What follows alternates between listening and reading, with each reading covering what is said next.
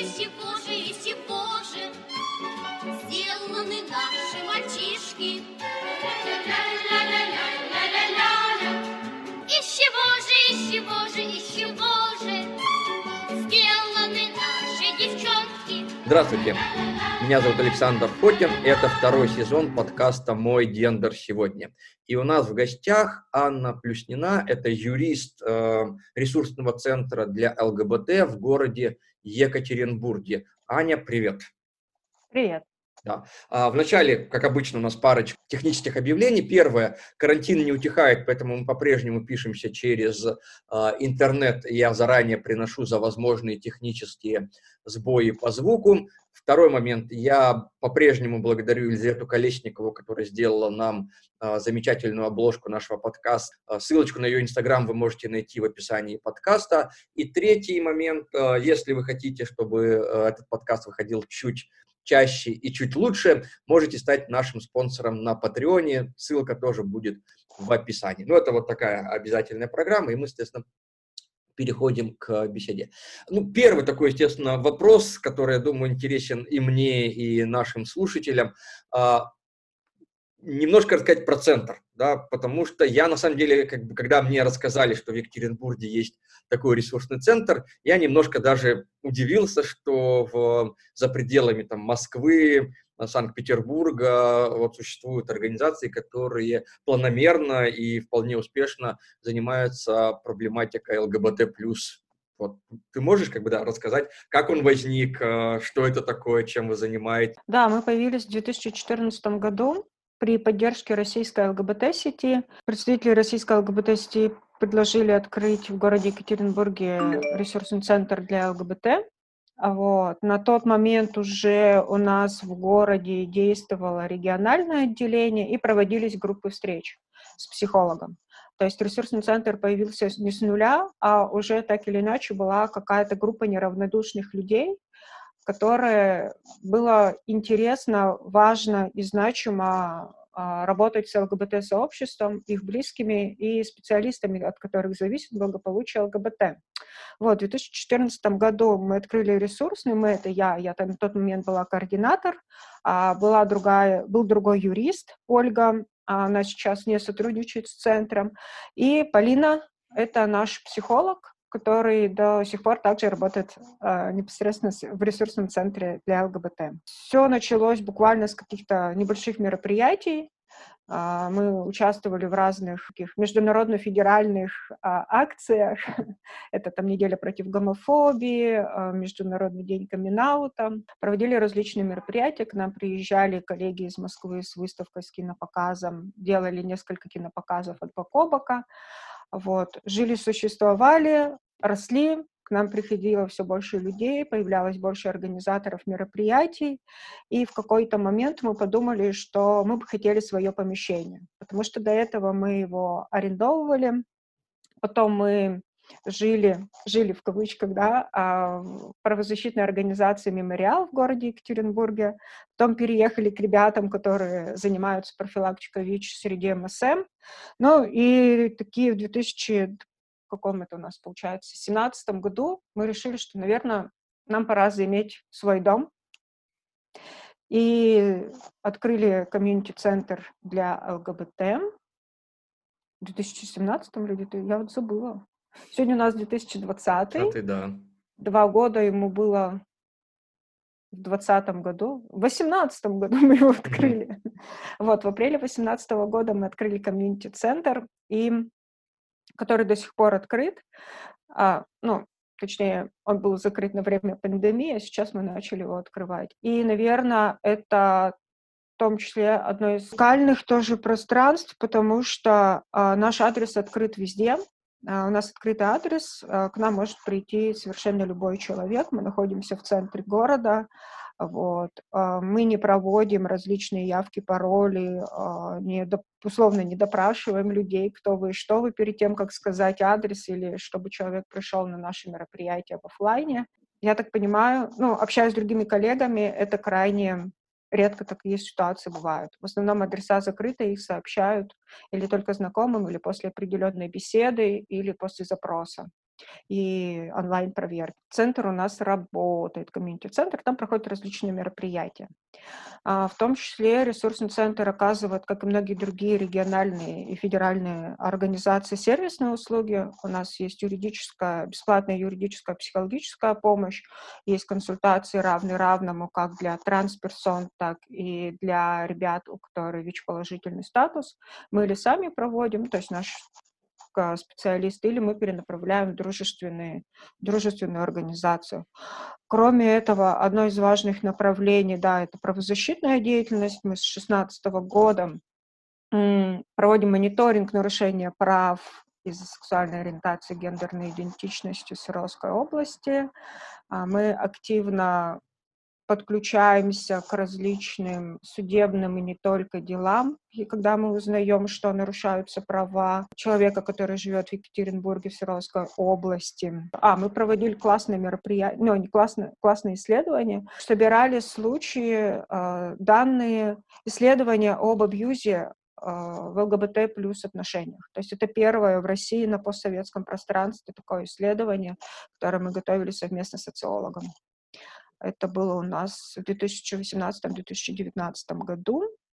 И активно, одно из важных направлений, мы активно работаем с общественным пространством, со СМИ. Для нас очень важно поднимать повестку проблемы ЛГБТ-сообщества, те победы, которые у нас есть, не только, не только плохое, но и хорошее. Вот. Для нас очень важно, чтобы представители ЛГБТ-сообщества в СМИ у них была а, такая же репрезента, репрезентация, как и условно у гетеросексуальных. Есть какая материал в СМИ выходит на 8 марта, да, там, что любимые дарят своим там любимым женщинам. И здесь не только а, любимыми, любимые подразумеваются как а, мужчины, да, которые состоят в разнополых там отношениях, ну, гетеросексуальные мужчины, но и точно так же а, девушки. То есть то, что девушка там дарит своей девушке на 8 марта. Вот, и у нас уже есть такие случаи, мы там как бы вот за эту тему классно очень топим. Еще, наверное, одно из важных направлений, для нас важно, чтобы ресурсный центр для ЛГБТ в Екатеринбурге воспринимался другими некоммерческими инициативами на равных. Вот, то есть для нас важно быть э, в теме НКОшного движа в Екатеринбурге. Мы часто выходим на какие-то, ну не часто, но часто так странно, странно звучит, учитывая, что мы там полгода все сидели в изоляции. Мы периодически участвуем в организации различных городских мероприятий с другими НКО-организациями, участвуем в, обучении, которые проводят для НКО, а, и там еще поднимаем в том числе нашу повестку и говорим о том, что, ребята, дорогие, у нас с вами очень, общие проблемы, общие сложности, вот, вне зависимости от того, там, какой ориентации та или иная персона, которая обращается к вам. Это кратко, наверное, все. Ну, замечательно, это действительно довольно большой э, группа, но при этом, вот если я, скажем, посмотрел, да, на вашем э, сайте, у вас не так много людей в вашей команде прописано, то есть э, это как бы прикрепляется волонтерами, или вы как-то приглашаете, например, тех самых психологов, да, то есть я думаю, что довольно много людей обращается там за юридической, за психологической а, помощью, или вот эта маленькая как бы группа, вы вот в такой, как бы, условно говоря, стахановскими методами работаете, это как? А, ну, у нас на сайте не все люди, которые есть в команде, часть, потому что они не хотят, ну, так называемые глазки о том, что они работают и сотрудничают с ресурсным центром. Вот. Часть просто, ну вот, в общем, это не вся команда, а буквально самое, ну, очень мало у нас, наверное, если мы говорим про так называемый став, ну, то есть людей, которые постоянно задействованы в работе ресурсного центра, у нас примерно человек 10-13 а, ну, 10-15, вот. И есть еще волонтеры, которые или подключаются в работе Э, или подключаются, когда мы организовываем какие-то крупные мероприятия, вот, например, как Ural Pride Week было, или в прошлом году мы были с организаторами Ночи городских инициатив, вот, там, да, просто мы кидаем клич, и все желающие могут подключиться. Если говорить про юридическую психологическую службу, да, у нас достаточно очень большая юридическая служба, ну, я считаю, для города Екатеринбург, то есть у нас там как есть а, психологи, которые непосредственно тесно работают, условно, в ресурсном центре, позиционируют себя так. Это примерно 8-10 человек, да. А плюс у нас есть сторонние психологи, которые дружественные и которым ребята могут обращаться для того, чтобы получить первую бесплатную консультацию. А с юрист, у юридической службы у нас как таковой нет, у нас два, нас два человека, то есть это я и еще есть коллега, который иногда также подключается к каким-то э, делам, когда ему интересно угу. или есть время. А вот э, тоже такой частый как бы троп, да, частый, так скажем, стереотип, который э, возникает в разговорах, там, естественно, о правах ЛГБТ плюс людей и так далее, что говорят, что типа вот как бы только ЛГБТ защищают ЛГБТ, да, естественно. Вот если просто не секрет, это мы можем вырезать, да, потом, если нет. А, ну, условно говоря, у вас в, в команде, да, как бы в стафе а, в основном представители ЛГБТ или, естественно, есть гетеро люди, которые как бы вот а, являются там волонтерами или частными участниками и так далее.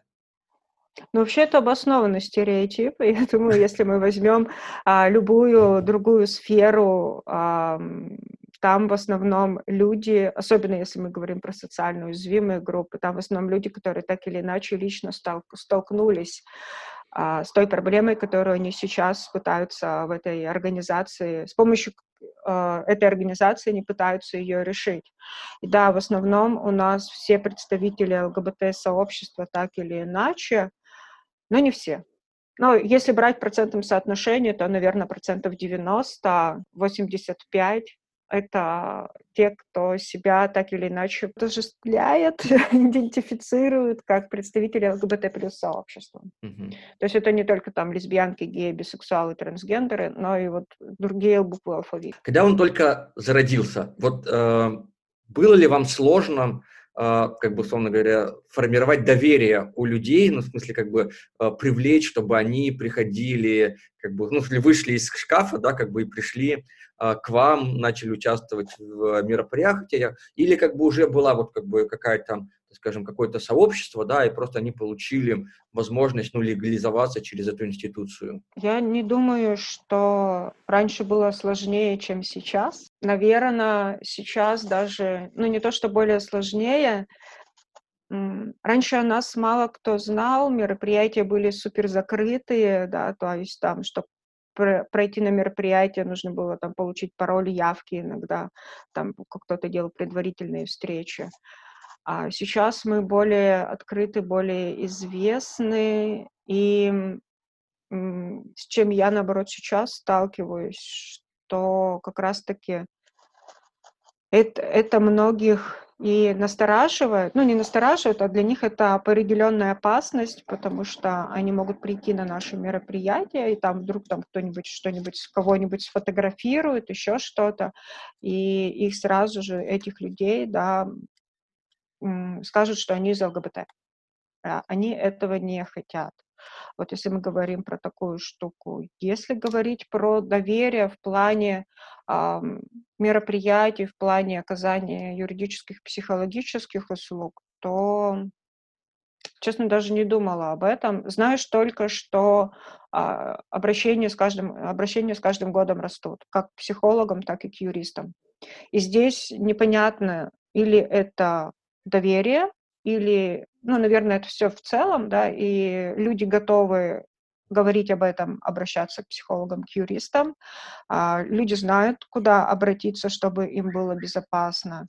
Вот, наверное, вот все целом как. Ну, а вообще, как вот, ну, понятное дело, что вот, да, есть там, соответственно, э, команда, а э, сообщество вокруг вашего ресурсного центра, ну, тут можно как-то, условно говоря, сказать, это, там, не знаю, э, там, 100-200 человек, это молодежь, это как бы люди разного возраста, вот, как-то вот охарактеризовать вообще, как бы, ну, вот есть какая-то вот, как бы внешнее окружение вашего ресурсного центра? Да, оно есть, оно очень разнообразное. У нас э, есть, условно, определенные люди, которые ходят в наш комьюнити-центр. А, а, это не так много людей, то есть примерно за год у нас проходит, примерно их считаем, примерно полторы-две тысячи человек проходит а, за год. И это не индивидуальных так называемых пользователей, вот, а, ну, то есть человек там пришел на книжный клуб, потом пришел на день рождения ресурсного, и вот мы это все считаем как вот уже там два человека. Это определенные люди у нас ходят в комьюнити-центр, в основном это те люди, которые очень часто у нас тусуются, не только приходят на какое-то конкретное мероприятие, которое их заинтересовало, те, кто там условно постоянно бывает, те, кому важно находиться в безопасном пространстве, те, кому важно, а, чтобы их а, называли и принимали такими, какими они есть, и в том имени, в том гендере, который для них комфортен. Да, в основном это у нас да, трансперсоны или люди, которые так или иначе определяются со своей гендерной идентичностью. И, условно, совершенно другой пласт людей — это те люди, которые приходят к нам на открытые мероприятия, которые мы делаем или в баре, или а, публичные лекции делаем в том же самом Ельцин-центре. То есть это совершенно другие люди. Ну, условно, там, большая часть других людей. Вот. Это те, кому не интересно приходить в комьюнити-центр, условно изучать, там, читать книжки, там, приходить на группу психологической поддержки, но им а, интересна тема, связанная с сексуальной ориентацией, гендерной идентичностью, они готовы прийти спокойно в открытое пространство и слушать, заявлять о себе, вот. Есть еще, если мы, это вот как бы по интересам есть такие, да, а, разделения в нашей ну, внутри нашей организации. Есть, конечно, возрастное, возрастное определенное разделение, то есть люди, те, кому а, за 35, за 40, а, те, кто условно росли вот в, а, в советском, постсоветском мире, а, те, кто росли без такой информационного поле, которое есть сейчас, да, так, что люди там не знали о сексуальности, о гендере практически ничего, только то, что там в уроке биологии про пестик тычинку.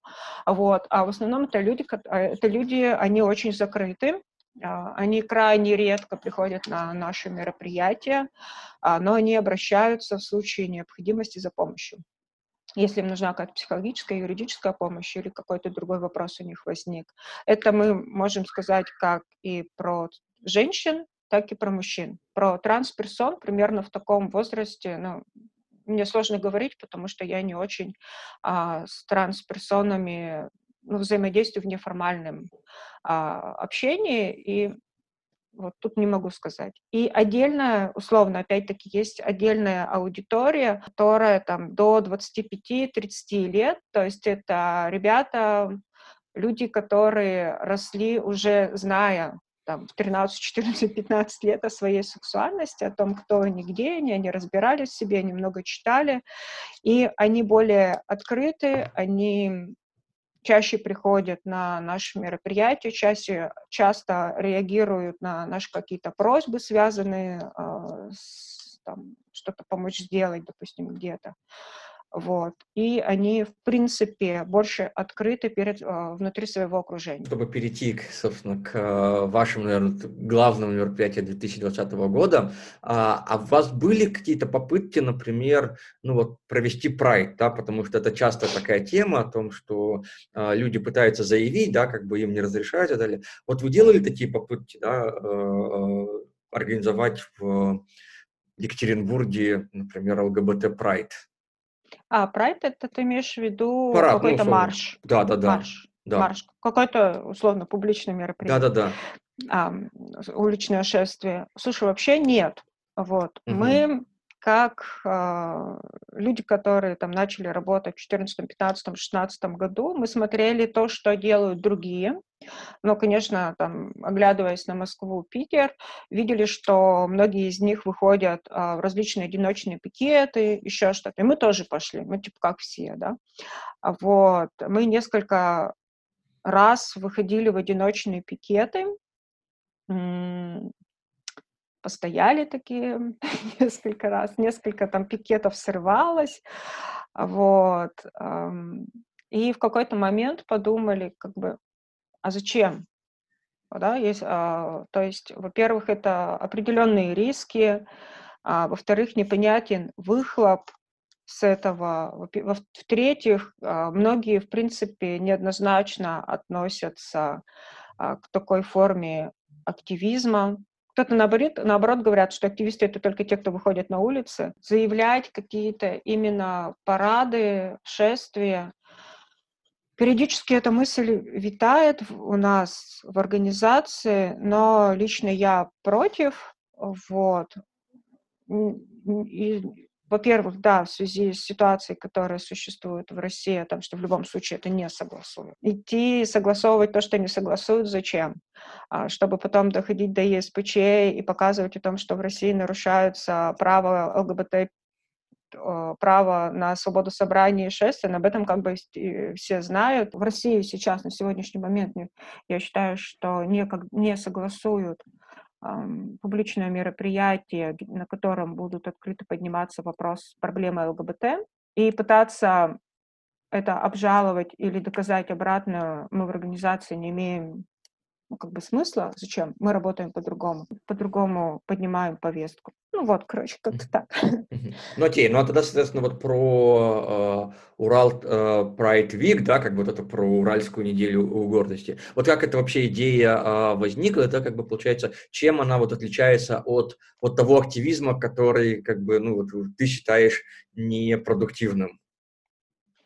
А, я не считаю его непродуктивным, ага, если мы говорим про публичные мероприятия. Я считаю его вполне продуктивным, поскольку он все еще есть, им пользуются разные совершенно а, люди. Угу. И я сама готова, ну, я сама выходила там в какие-то публичные мероприятия, а, там, потому что я иногда это единственный способ донести информацию там, до властей или еще до кого-то.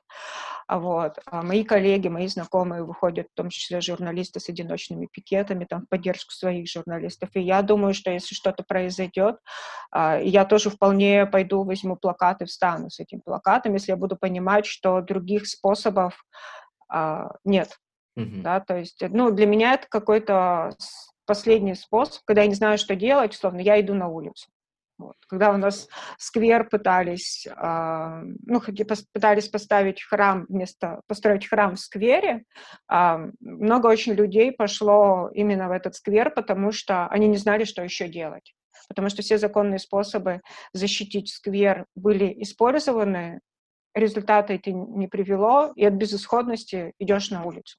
Вот, наверное, у меня какой-то такой вот посыл а, и позиция, связанная с тем, зачем выходить на улицу, почему выходить на улицу, и когда я сама выйду на улицу, вот только тогда, когда я буду понимать, что это последний. Вот, по Ural Pride to Week идея у нас возникла в прошлом году, когда мы были на одном из прайдов в Германии вроде бы, а, или в, Нидерландах, в Германии вроде бы. И там поняли, что, ну не то, что поняли, а как-то все так сложилось, что неделя прайда, то есть прайд в, этих городах не просто прайд, люди собрались и пошли, да, а это перед тем, как они собрались и пошли, а, есть различные мероприятия, которые идут условно в течение недели, где-то там в течение месяца. И мы подумали, почему бы нам бы также не сделать в Екатеринбурге неделю гордости и провести различные офлайн и онлайн мероприятия, но без парада. А, без марша гордостью, потому что ну, его не разрешат. Вот. И, в принципе, это, я считаю, пока небезопасно. Мы начали к нему готовиться где-то в январе. У нас сначала было очень такие глобальные планы. Вот. Мы хотели сделать э, кинопоказ, хотели пригласить театр из Питера, которые рассказывают истории ЛГБТ персон из Чечни. Ну, в общем, было много-много-много всяких разных идей такого глобального масштаба, а потом случился коронавирус. Вот, мы такие, блин, случился коронавирус, как бы в онлайне не хочется делать, это то, что делали открытие, открытые, а, да, весь июнь был онлайн прайд, вот, тогда от онлайна уже многие стало тошнить, но это не то, вот, и когда где-то в конце июня, нет, июля, мы подумали, блин, а может все-таки попробовать сделать нашу идею на таком пилотном варианте. ну, буквально ну, небольшую. А, то есть у нас, и у нас вообще, и мы начали думать, и у нас вообще полностью поменялся концепт, а, он стал совершенно другим, не тот, который мы изначально думали, и он нам очень нравится, и я думаю, что мы вот в этом концепте как раз и останемся. А, основной наш, а, наша идея была в том, что мероприятия в офлайне организовываем не мы, да, а те те ребята, ну, наши друзья, знакомые организации, инициативные группы, которые хотят подключиться. И мы говорим не о правах ЛГБТ, мы говорим о правах всех людей. Мы говорим о гордости не, не ЛГБТ, а о гордости каждого человека, что каждый человек просто так может о себе, может гордиться собой, вне зависимости от того, кто он, а, какой он сексуальной ориентации, расы, а, какие у него физические возможности.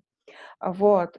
Также был еще придуман концепт, что поскольку очень часто многие считают, что все клевое, классное и крутое это в Москве и в Питере, да, а очень часто многие организации, вне зависимости, работают они с ЛГБТ или нет, их деятельность а, репрезентуется только за счет организаций, которые работают в Москве и в Питере, а про регионы забывают.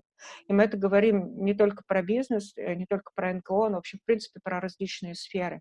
И мы подумали, что мы хотим именно взаимодействовать э, с регионом, с региональной, ну, с нашими местными брендами, с нашими местными организациями, а приглашать наших местных спикеров, потому что у нас есть крутые бренды, у нас есть крутые спикеры и спикерки, и у нас просто очень классные ребята, которые готовы а, проводить какие-то совместно с нами мероприятия.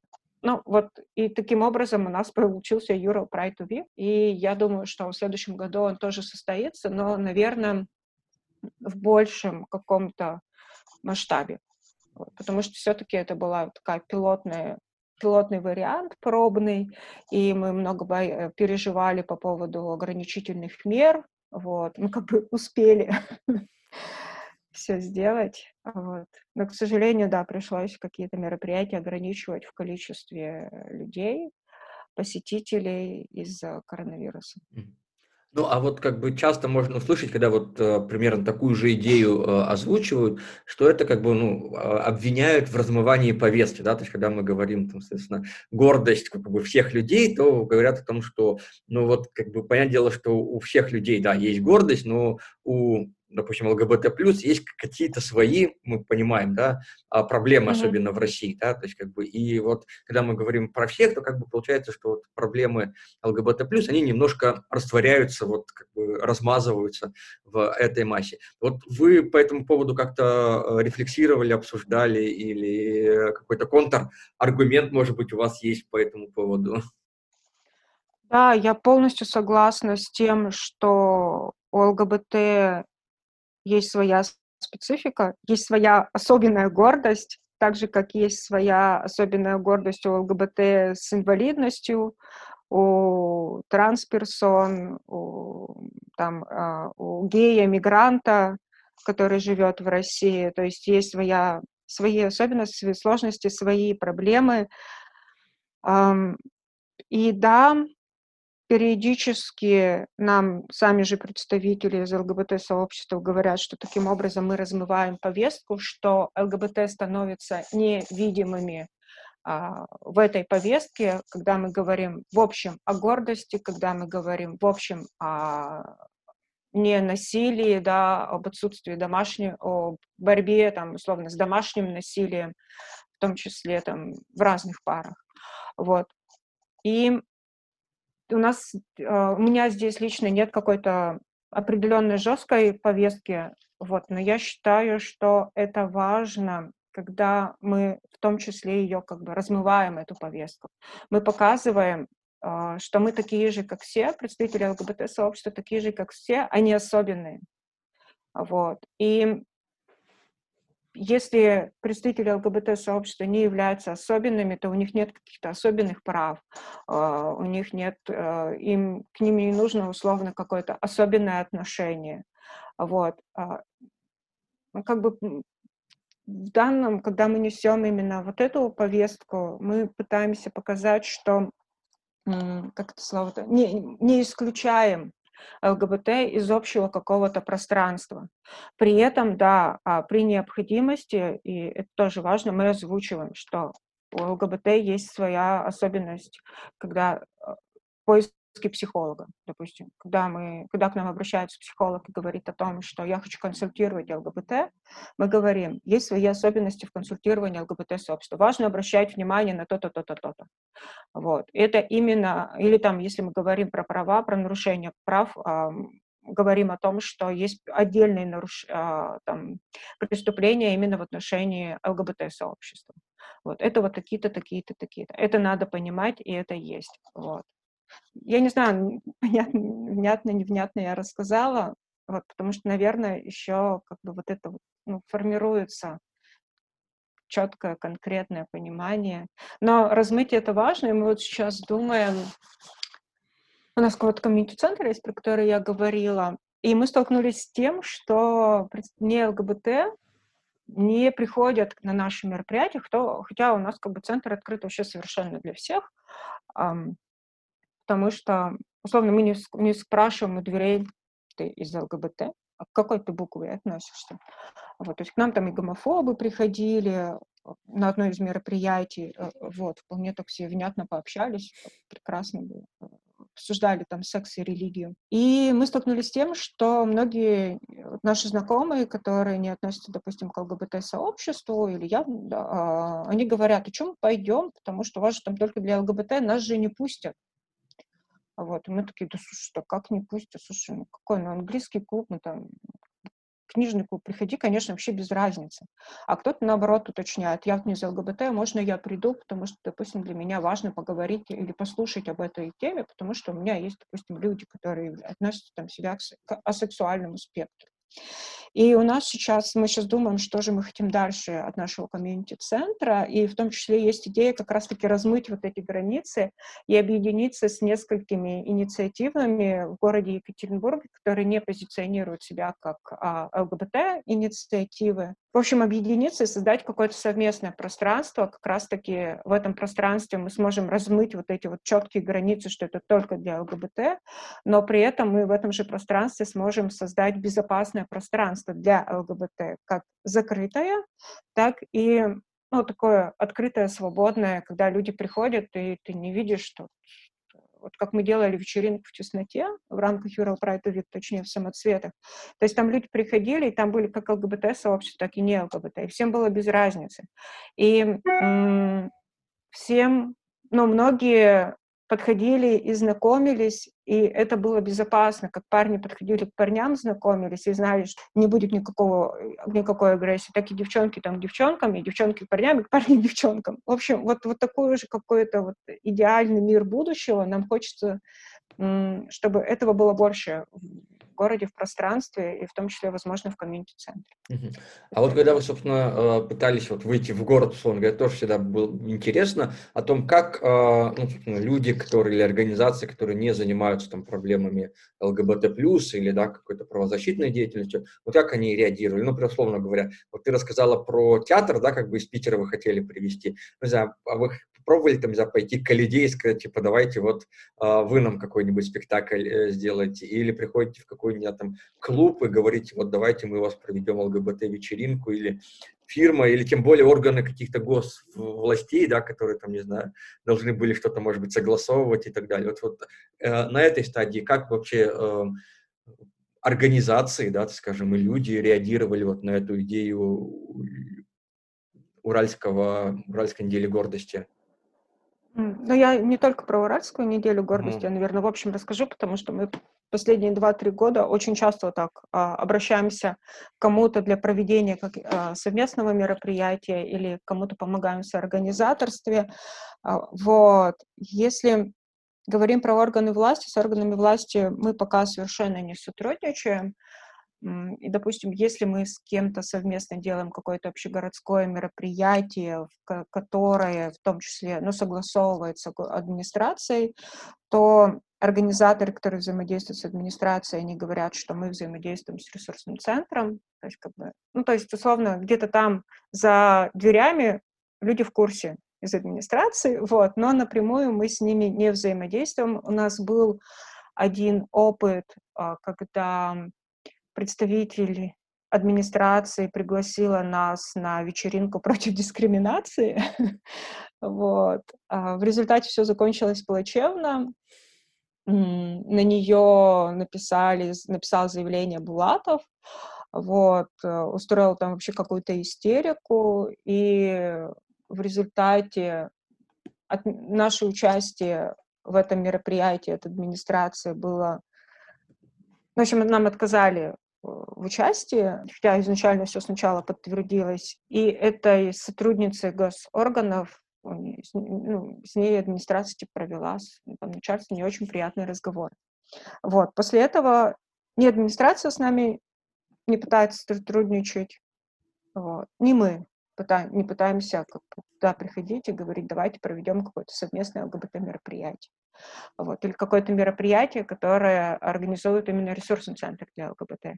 Потому что, допустим, если говорить про Ural Pride Week и ту, то тот информационный просто всплеск, который возник а, в результате нашего мероприятия до самого мероприятия, во время его, после уже как-то все стихло, а, лишний раз как бы доказывает то, что если э, это мероприятие может быть максимально нейтральным, на максимально нейтральные темы, но если его проводит, допустим, организация, допустим, ресурсный центр для ЛГБТ, об этом будут орать во всех СМИ то там будут искать какую-то пропаганду, там будут искать какой-нибудь экстремизм, что-нибудь еще, пятое, десятое. Вот. Если бы точно такое же мероприятие Ural Pride с точно такими же совершенно нейтральными темами а, в офлайне, там, тремя дискотеками заявила бы проведение какая-нибудь общественная организация «Ромашка», которая, там, я не знаю, ну, просто э, неравнодушные горожане города Екатеринбурга, то не было бы такого бы информационного не появилось бы столько информационной общественной дискуссии, потому что это не ЛГБТ. Вот. А вот, да, э, извини, перебью. А вот на ваш взгляд, это как бы хорошо или плохо, что вот как бы это мероприятие выплеснулось в информационное поле? Это как бы для вас успех, или вы бы все-таки хотели как бы более камерное, ну, камерное в хорошем смысле этого слова, да, угу. мероприятие провести? Здесь есть, как, наверное, и в любой ситуации, есть свои минусы, свои плюсы, если мы будем говорить про полюса и оценочно. Наверное, что для нас стало важно, это про формат гражданского диалога. Вот. А, мы объявили о своем мероприятии, появились люди, которые не согласились, с этим мероприятием, да, и организовали свое мероприятие, да, вот этот вот э, фестиваль традиционных ценностей скрепы. Это просто офигенский способ гражданского диалога. Тебе не нравится, что делает одна организация, ты возьми и делай, сделай свое. Потом у нас появились казаки. ну, не казаки, а люди, которые считают себя казаками, хотя они не являются официальными казаками. Вот, то есть появилось, а, появились в публичном поле какие-то люди, которые так или иначе а, обладают какой-то властью, потому что они всю неделю патрулировали город. Как только неделя закончилась, они пропали. Которые подходили к людям и возмущались относительно их внешнего вида. Что делает гражданское общество и информацион, ну, информационное пространство и средства массовой информации в Екатеринбурге? Они начинают говорить о том, что это неприемлемо, вот, что да, а, у нас проходит такой фестиваль, а, который организует ресурсный центр для ЛГБТ. У нас проходит фестиваль традиционных ценностей «Скрепы». А, у нас есть разные люди, и вот эти вот те, кто ходят и говорят, что ты там не можешь ходить с крашенными волосами или с сережкой в ухе, это стрёмно, и ты вообще какой-то такой плохой, они начинают их осуждать. Вот. И это тоже определенный такой диалог, который нам очень понравился. И везде буквально во всех СМИ вот эти вот три ключевые там наши мероприятия, скрепы и вот эти а, условные казаки, которые ходили, мы все фигурировали всегда в одной статье. Вот. Ну и, наверное, если из такого, это когда, как его зовут-то, Э, на скрепы выступал Долин, нет, не Долин, который поддерж... на фестивале ЛГБТ Скрепа был хедлайнером и высказал поддержку ЛГБТ-сообщества. Вот, и мне кажется, что такого так и должно быть в современном, ну, в демократ условно в демократическом современном государстве, когда люди отвечают не агрессией, не нападением, да, а когда люди начинают вести диалог теми культурными, демократическими способами, которые для них знакомы. Вот. Не куча заявлений там, в полицию, прокуратуру, ФСБ, Центр по борьбе с экстремизмом, то, что на нас писали а, некоторые блогеры, а вот именно а, созиданием, а не разрушением. Потому что всегда легче пойти и что-то разрушить, чем взять или что-то помешать сделать, да, там заминировать, допустим. Одно из наших мероприятий два года назад заминировали. Вот. А это нам, намного проще, чем взять и создать что-то свое и показать тем людям, которые таких же ценностей, как и они, что вот смотрите, для вас это тоже есть, и наши ценности тоже важны, важны так же, как важны ценности других людей. Как-то Пока, так. да, мы говорили, я загуглил, это был Антон Беляев, да, Антон Беляев. ТР Мейтс, э, да, действительно угу. выступал. Да, а, ага. Вот. А если говорить про сотрудничество, то по-разному. Кто-то напрямую говорит, не, ребят, мы не будем с вами сотрудничать, это может быть пропагандой. Кто-то говорит, да, круто, давайте делать что-то вместе. Вот. Кто-то говорит, что да, круто, давайте делать вместе, только давайте договоримся, что мы не говорим, что мы делаем это вместе что как две организации, что вот есть там Аня Плюснина и Маша Иванова, и вот мы вместе объединились и сделали вот это классное, крутое городское мероприятие. Вот по-разному, совершенно по-разному. А, многие не понимают, что могут быть какие-то сложности, когда они делают, допустим, мероприятие, в котором поднимается ЛГБТ-повестка. Это вот яркий случай в 2019 году. Одна команда, ну, не из ресурсного центра, да, они делали такое мероприятие «Байба Стигма» в Ельцин-центре, в рамках которого они поднимали вопросы с которыми сталкиваются те или иные, допустим, социальные группы. Там было мероприятие про мигрантов, про волонтеров, про людей а, ВИЧ-инфицированных, про людей, которые вроде бы даже употребляли нарко... А, про людей, которые э, находились в местах лишения свободы, про бывших заключенных. Ну и логично, как бы они сделали мероприятие на тему сексуальной ориентации и гендерной идентичности. Она так и называлась. Это было последнее закрывающее мероприятие в их сезоне. Там «Байба стигма», сексуальная ориентация, гендерная идентичность. Приходите, поговорим. Вот, туда позвали как представители ЛГБТ, также гомофобы были, которых было очень сложно найти. А, были различные общественные организации. Ну, в общем, было совершенно максимально разные люди, мероприятие началось в Ельцин-центре, было, пришло больше там 100 человек, а, многие не, не смогли попасть, потому что регистрация закончилась, и буквально через 10 минут после начала пришло извещение о том, что Ельцин-центр заминировали. Вот. И его заминировали в том числе из-за того, что... Ну, и это возне... в общественном дискурсе у нас опять в СМИ люди, а, все начали возмущаться. В смысле? Типа а, совершеннолетние граждане, взрослые люди а, собрались о том, чтобы поговор... за тем, чтобы поговорить о сексуальной ориентации, гендерной идентичности. Какого черта кто-то принимает решение заминировать да, этот центр, ну, позвонить и заминировать, и чтобы это мероприятие не состоялось. Да кто они такие? Почему они так делают? Они не имеют права. Это недопустимо, это возмутительно. А такого как бы в нашем городе быть в принципе не должно быть, потому что мы готовы на диалог, мы говорим, мы хотим говорить, и мы взрослые люди. Вот. То есть это вот после этого а, многие из тех, кто с нами взаимодействовал из различных организаций, инициативных групп, говорили, что, слушайте, нифига себе, вот сейчас мы поняли, с чем вы хотя бы чуть-чуть работаете. Вот. Ну и давай, собственно, вот как раз про твою профессиональную деятельность э, поговорим. Ну, я думаю, большинство из наших слушателей знает, да, что в России действует этот знаменитый э, закон о защите детей от э, вредной информации, да, и в целом, конечно, на уровне государства мы как бы видим такую некую системную э, гомофобию, да, и попытку, да, как бы какого-то давления на эту сферу. Вот, э, условно говоря, если говорить про твою практику в центре, вот, э, условно говоря, с одной стороны, да, мне интересно, с какими, э, скажем, ну, какую помощь вы чаще оказываете, да, то есть, когда, соответственно, человек приходит и просит э, юридическую, да, помощь, вот скорее про что, соответственно, э, это будет. И второй момент – это э, вот как бы, говоря, государство, насколько сильно давит на сам ресурсный центр, да, то есть потому что, он говорит, там, не знаю, пишут ли на вас какие-то заявления, да, там, там, как часто там, не знаю, проходят какие-то проверяющие органы, да, требуют от вас, там, не знаю,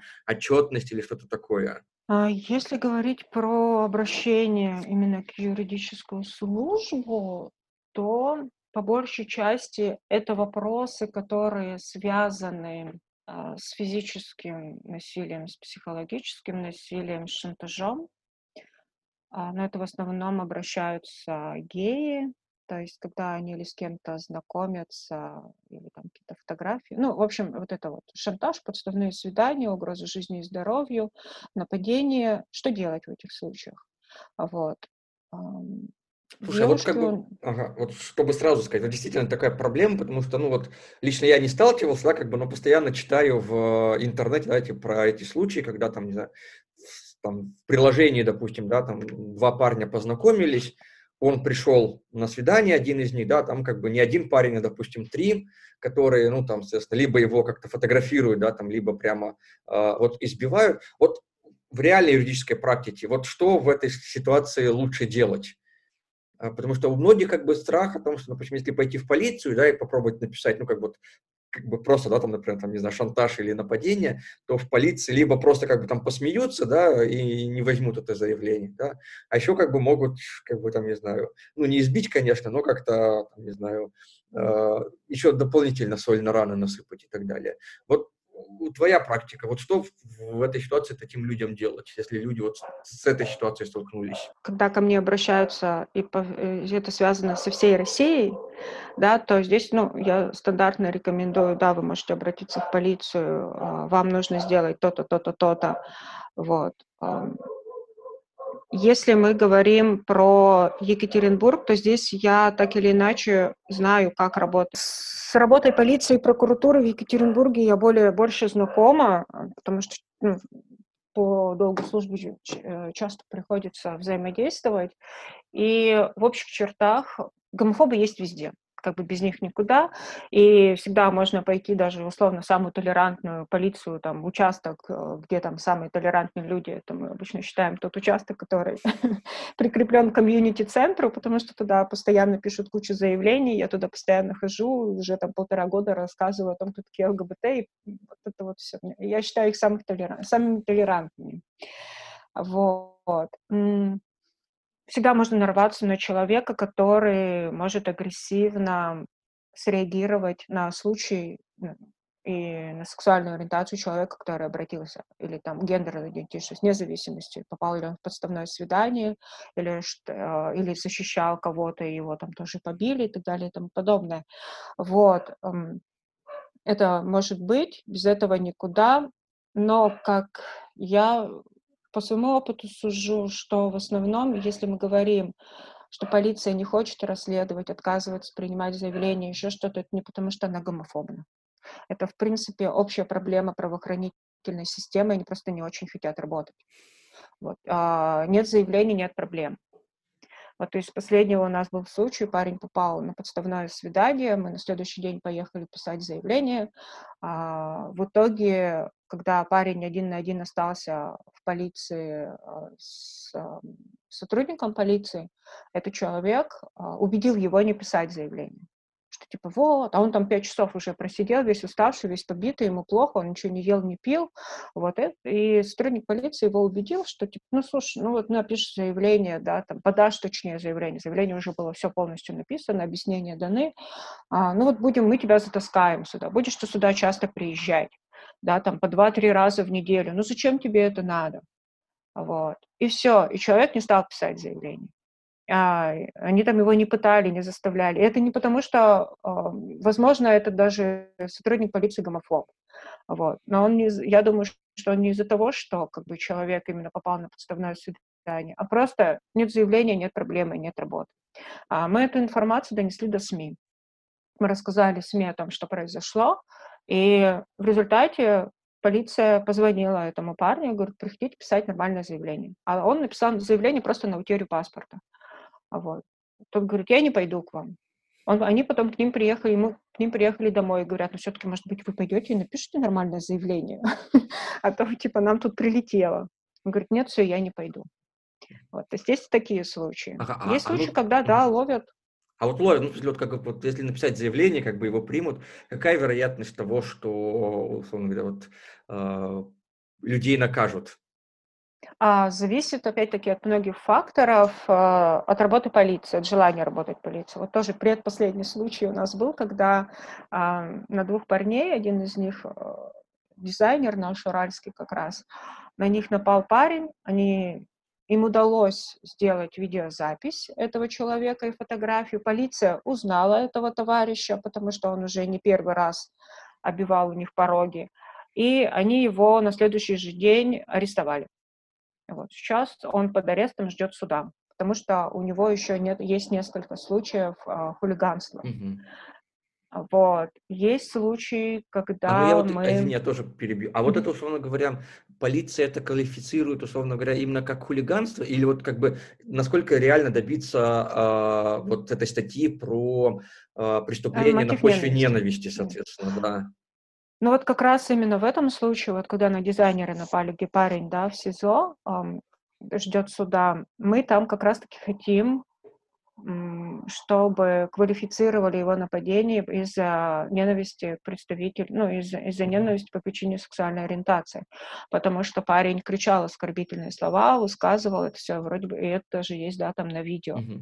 Вот. И когда ребята подавали заявление в полицию на грабеж и на нанесение физического вреда здоровью, то они сказали об этом следователю, и следователь внесла это в их объяснение в протокол. Вот. Как будет развиваться дальше дело, посмотрим. Но мы хотим попробовать.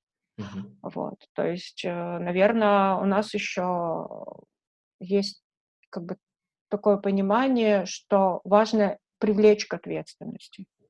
Да, пускай его не привлекут по более жесткой статье, но хотя бы его uh-huh. накажут.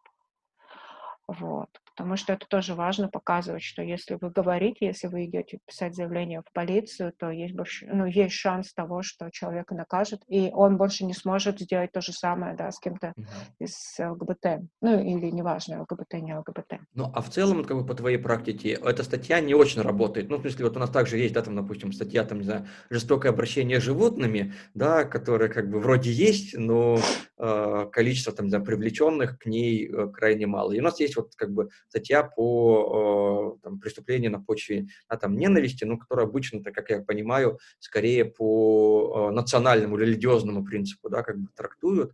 Но вот, может быть, ты, как бы, там, не знаю, твоих коллег или в целом, я думаю, там, активисты обмениваетесь, может быть, мнение. Вот эта статья работает в России или почти невозможно? Ну, в смысле, вот как бы крайне редкие случаи, когда можно сказать, что, условно говоря, это преступление именно гомофобное. Ну, это крайне редко можно. И опять, опять-таки общаюсь, да, с коллегами, с ребятами из Питера, из Москвы.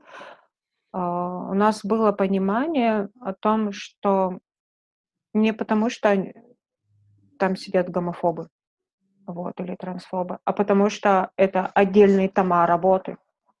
То есть это нужно доказывать мотив этой ненависти. Mm. И одно дело, когда вот тот, кто напал, допустим, да, обвиняемый говорит, да, я ненавижу ЛГБТ, и поэтому я пошел и его избил, потому что ну, он же гей, ну посмотрите, вот он гей, и я пошел и его избил, да, я ненавижу таких, как он. Вот, то есть здесь, в принципе, достаточно легко доказать мотив ненависти, потому что сам обвиняемый об этом открыто, явно, везде под роспись говорит.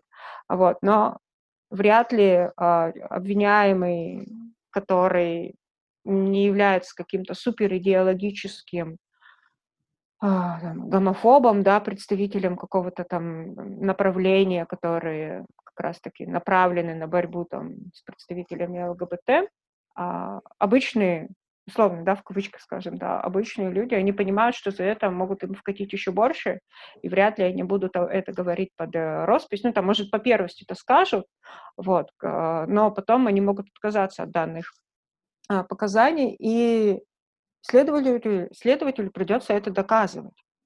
Может быть, проводить экспертизу, а, может быть, запрашивать какой-то дополнительный материал, вызывать свидетелей. Ну, то есть это отдельный Мгм. объемный пласт работы. И нужно ли это следователю? Это не всегда в этом есть, ну, ему это нужно. То есть вот он наказал просто по статье там нанесение легкого вреда здоровью. Ну и все, спас... ну, э, галочку поставили, дело закрыли, поехали дальше. То есть, ну, примерно у нас такое вот понимание, вот, что Мгм. это не из-за гомофобии. В большинстве случаев это не из-за гомофобии и трансфобии. Окей, а вот, собственно, как бы бюрократ... наоборот, когда надо много бумажек писать именно со стороны российской бюрократии, насколько вот вы э, испытываете какое-то, может быть, повышенное внимание или нет такого повышенного внимания со стороны как бы разных проверяющих структур? Да, у нас есть определенное э, внимание э, именно из-за обращения различных граждан. То есть, наверное, активно это началось года два назад. А, на нас очень много всего писал Тимур Булатов. Вот. И по первости а, я ходила и давала объяснения там по всем, по всем случаям. Потом или он стал меньше писать, или стали меня меньше приглашать. Вот. Очень шквал просто был заявлений э, в связи с неделей гордости. Ну, То есть э, разные сотрудники разных правоохранительных органов, с которыми там, я общаюсь последние там 2-3 недели, просто, ну, как бы шквал. Вот. По каким-то, да, я ходила, подавала объяснения, рассказывала. Даже прокуратура выдала предупреждение о недопустимости нарушения закона. Ну, Да, это... ходим, даем, а, я хожу как юрист, я хожу, рассказываю, да, отвечаю. Да, мы этим не занимаемся, или да, мы этим занимаемся, но это не запрещено законом, а то, что вот это вот мы делаем, это все согласно там российскому законодательству. То есть, как бы, пока на сегодняшний день не было ни, ни разу ни- никого не привлекли к ответственности по тем заявлениям, которые за два года были поданы в адрес штрафа, да, бы в адрес вас... центра. Да, никаких не было. Периодически возбуждают э, административные дела о нарушении закона как раз о гей-пропаганде, проводится экспертиза, а, там не, не находят никакой пропаганды и как бы дело закрывают. Но мы работаем с 2014 года, я как юрист, да, я очень как бы внимательно отношусь к тому информационному полю, к тем постам, к той деятельности, которую мы делаем, а, как раз-таки в рамках, ну, чтобы мы работали в рамках закона о так называемой гей-пропаганде. То есть мы не хотим его нарушать, вот, мы стараемся его не нарушать. Ну, иногда просто что-то делается а, по незнанию. Это были как раз первые вот года, когда мы только нарабатывали практику. Сейчас мы уже знаем, как работать, чтобы к нам не было а, каких-то там, ну, не было проблем ни у нас, ни у тех ребят, которые там к нам посетители приходят. Мгм. А, ну вот в этом как бы э, контексте в основном-то получается вот ну, в смысле э, вот этот опыт, да, как бы кто пишет-то в основном, понятное дело, да, вот это там есть э, Тимур э, Булатов, да, такой, соответственно, скорее, ну, наверное, профессиональный, да, как бы борец с ЛГБТ, да, в кавычках, так скажем. Но э, основная масса это нет, типа родительские комитеты, это там, не знаю, какие-то религиозные группы или просто какие-то случайные люди, которые там да, в новостях прочитали и решили э, написать в прокуратуру. Но если говорить про Pride to Vic, про те, Мгм. ту кучу заявлений, Да-да-да. которая была написана, а, там, ну, то есть в основном обычно у нас вот Булатов Мгм. был. Вот. Потом в прошлом году еще какая-то кучка людей объявилась, я с ними созвонилась, я говорю, ребят, у вас какие-то проблемы, типа, давайте встретимся, пообщаемся. Если вы не согласны с нашей деятельностью, давайте встретимся, пообщаемся, поговорим, то все. Зачем вы нагружаете полицию? Да, там, если у вас, вы считаете, что мы нарушаем закон, покажите. Ну, давайте к какому-то диалогу. Больше Мгм. ничего не писали на нас. Ам, из того, что вот из последнего, да, а, некоторые, вот у нас был человек, который живет в Екатеринбурге, он считается общественным деятелем, и, и судя по его информационному полю, которое он публикует у себя в группе ВКонтакте, он нечто схожим там а Булатов или какие-то радикальные товарищи, такие вот как бы так сказать, чтобы никого не обидеть. Вот. Ну, борцы за ну, в общем, профессиональные. Ну да, такой, у него такой очень неоднозначный контент, в котором mm-hmm. свалено вообще все совершенно. И то, что там Россия продается Западу, и что-нибудь про православие, и в том числе что-то то, что поддерживает очень часто там ну, другие люди, да, там mm-hmm. те же самые оппозиционеры. В общем, вот какой-то такой вот контент у общественного вот этого деятеля. Mm-hmm. Но у него есть достаточно много подписчиков, потому что только, ну, я не знаю, я это, наверное, называю, это вот есть такая, а, есть такие СМИ-желтушки, желтушные СМИ которые собирают там разные сплетни и делают какие-то материалы кликабельные именно для того, чтобы их прочитали и посмотрели их рекламу и за что бы им пришло там больше денег. И вот есть такие же условно общественные деятели. Вот один из общественных деятелей примерно такой же, вот он написал заявление в ФСБ, в Следственный комитет, вроде бы в прокуратуру, но я ошибаюсь, могу ошибаться, и попросил всех неравнодушных граждан, которые придерживаются той же мысли о том, что uh, Euro Pride Week не должно состояться в городе Екатеринбурге, чтобы они тоже написали заявление. Вот. Ну, то есть как-то так. У нас а, из того, что вот с чем мы сталкиваемся, как-то как раз-таки религиозные организации, а, ну вот где-то вот казаки, да, в каких-то регионах имеют очень активную такую позицию, у нас как бы нет. Вот. А, православные я тоже вот не сталкивалась, чтобы какие-то именно православные организации как-то агрессивно в отношении нас что-то писали. Mm-hmm. Вот каких-то именно представителей власти, там, государ, Гордумы или там депутатов, а, которые открыто бы высказывались против нашей организации или писали бы заявление или еще что-то, я вот тоже не сталкивалась с таким. А, ну, э, естественно, как бы, э, понятно, когда пишут, а вот э, были ли какие-то, ну, то есть мы знаем о том, что, например, там Ельцин-центр, да, там периодически какие-нибудь там, не знаю, обливают красками, да, там, или что-то еще делают. Вот физически, как бы, были у вас случаи, там, не знаю, вот, там, кто-то приходил, конечно, там, пытался разогнать, Нет. или вот такого вообще не было, да? А нет, за все время, что вот мы существуем, ну, с 14, ну, условно, с 13 года, когда я начала взаимодействовать, как-то вот работать да, с ЛГБТ-сообществом, ни разу ни одно мероприятие не... Никто не приходил, никого не обрывал, не обливал там зеленкой, не нападал, а, не, бры, не забрызгивал баллончиков ни до, ни после, ни участников. Вот. Единственное, вот это, да, было минирование, да, периодически, вот, перед тем, как вот когда было минирование, перед этим там наш родительский комитет и представители а, там, в общем, счастливые отцы семейства выходили с, пик, э, с пикетом а, о том, что это недопустимо. Вот опять-таки мы говорим про адекватную демократическую, адекватный демократический способ а, высказать свою позицию вот. Ну, как бы нет. Угу. Ну, и давай... То есть, да, периодически поступают угрозы. Мы, конечно, всегда, когда у нас готовится какое-то мероприятие и поступают угрозы, а, и мы их воспринимаем реально, а, обращаемся в полицию э, с просьбой, чтобы они нас защитили, а вот, чтобы они там подежурили, и сами тоже предпринимаем минимальные меры для обеспечения безопасности. Там дежурим условно на входе с перцовыми баллончиками, у нас есть там номер, а у каждого, что в случае, если что-то происходит, куда звонить. Ну, то есть вот такие минимальные меры безопасности, конечно, мы делаем. Угу.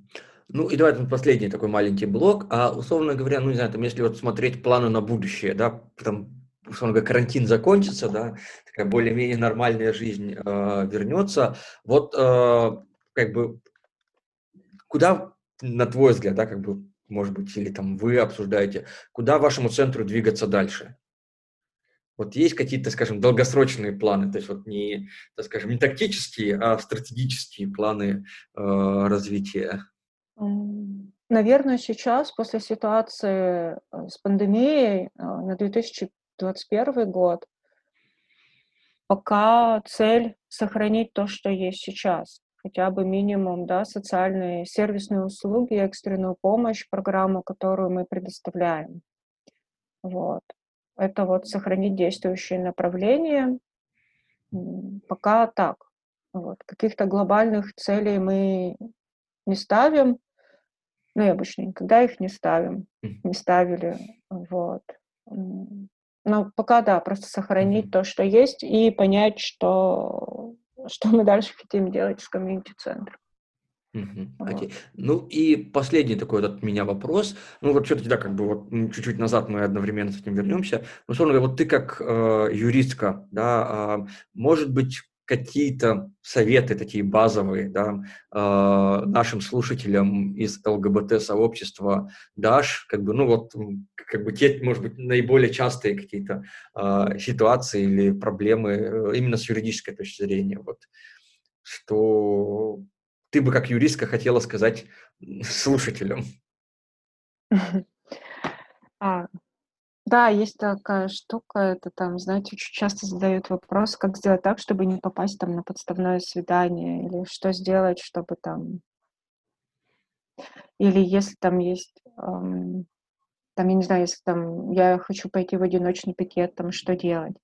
Эм, если я там хочу заключить брак или там родить ребенка, ну вот ну, какие-то такие моменты, а, я всегда обра- а, рекомендую обращайтесь к юристам. Потому что юрист всегда может проконсультировать, а, рассказать, какие есть сложности в том вопросе, который человек задан, чем, какие есть плюсы, какие есть минусы, какая есть практика по России, да.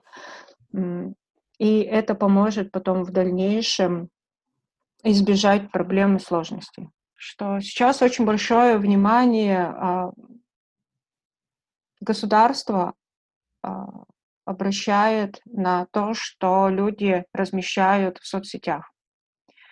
Будь то контакт, будь то ТикТок, Фейсбук, Ютуб, да, Телеграм. И многие из нас очень часто видят о том, что за репост клипа там, десятилетней давности да, человека могут привлечь а, за экстремизм. Или дело да, Юли Цветковой о том, что ты размещаешь картины, которые да, там висят а, в музеях, да, размещаешь их в группе ВКонтакте, а потом кто-то считает, что это порнография, на тебя возбуждает уголовное дело.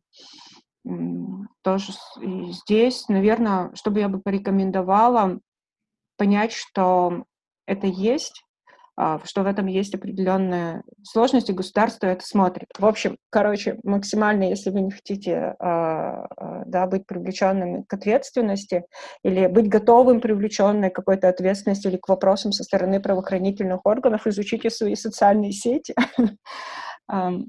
И просто, чтобы потом это не было неожиданностью и не появились от этого проблемы, потому что периодически, да, как раз-таки обращаются девушки и парни за консультациями, что вот у них, допустим, есть группа ВКонтакте по знакомству среди ЛГБТ, и к ним приходит полиция и начинает задавать вопросы. А если там пропаганда, почему вы ведете этот паблик? И не все готовы к этому. Вот. И здесь, наверное, важно, наверное, да, вот основной такой посыл, что если вы занимаетесь ЛГБТ-активизмом или вы рассказываете о каких-то темах, которые а, у нас в России к ним относятся неоднозначно, изучите, пожалуйста, этот вопрос, да, обратитесь к юристу, проконсультируйте, чтобы просто быть готовым к тому, что может быть последствием. Вот. А если вы к этому будете не готовы, то проще, да, там, закрыть группу, перестать вести этот канал или перестать говорить на эту тему. Вот. Наверное, какой-то такой больше посыл именно в сторону информационной безопасности. Окей, это была супер э, интересная беседа. Я надеюсь, что когда в следующий раз я поеду в Екатеринбург, я обязательно зайду в, к вам в центр, и мы познакомимся э, лично, а не через интернет. И я напомню, да, что сегодня в гостях у нас была Анна Плюснина, это юрист э, ресурсного центра для ЛГБТ из самого лучшего города э, России земли Екатеринбурга, поэтому мы приглашаем, естественно, всех. Я поставлю оставлю ссылку на сайт э, ресурсного центра в описании, поэтому если вы тоже как бы хотите, если вы живете в Екатеринбурге, на Урале или в России, или там ну, приедете в Россию в гости, то я тоже как бы э, посоветую вам прийти и познакомиться с этими людьми. А, Аня, еще раз большое тебе спасибо за беседу. Спасибо вам. Спасибо, да. что позвали. Да. И я напомню, да, как бы, что у нас есть Patreon, вы можете э, стать нашим спонсором, а на этом у нас э, первый выпуск второго сезона подкаста «Мой гендер» сегодня заканчивается. Ждите следующих выпусков. Всем пока-пока.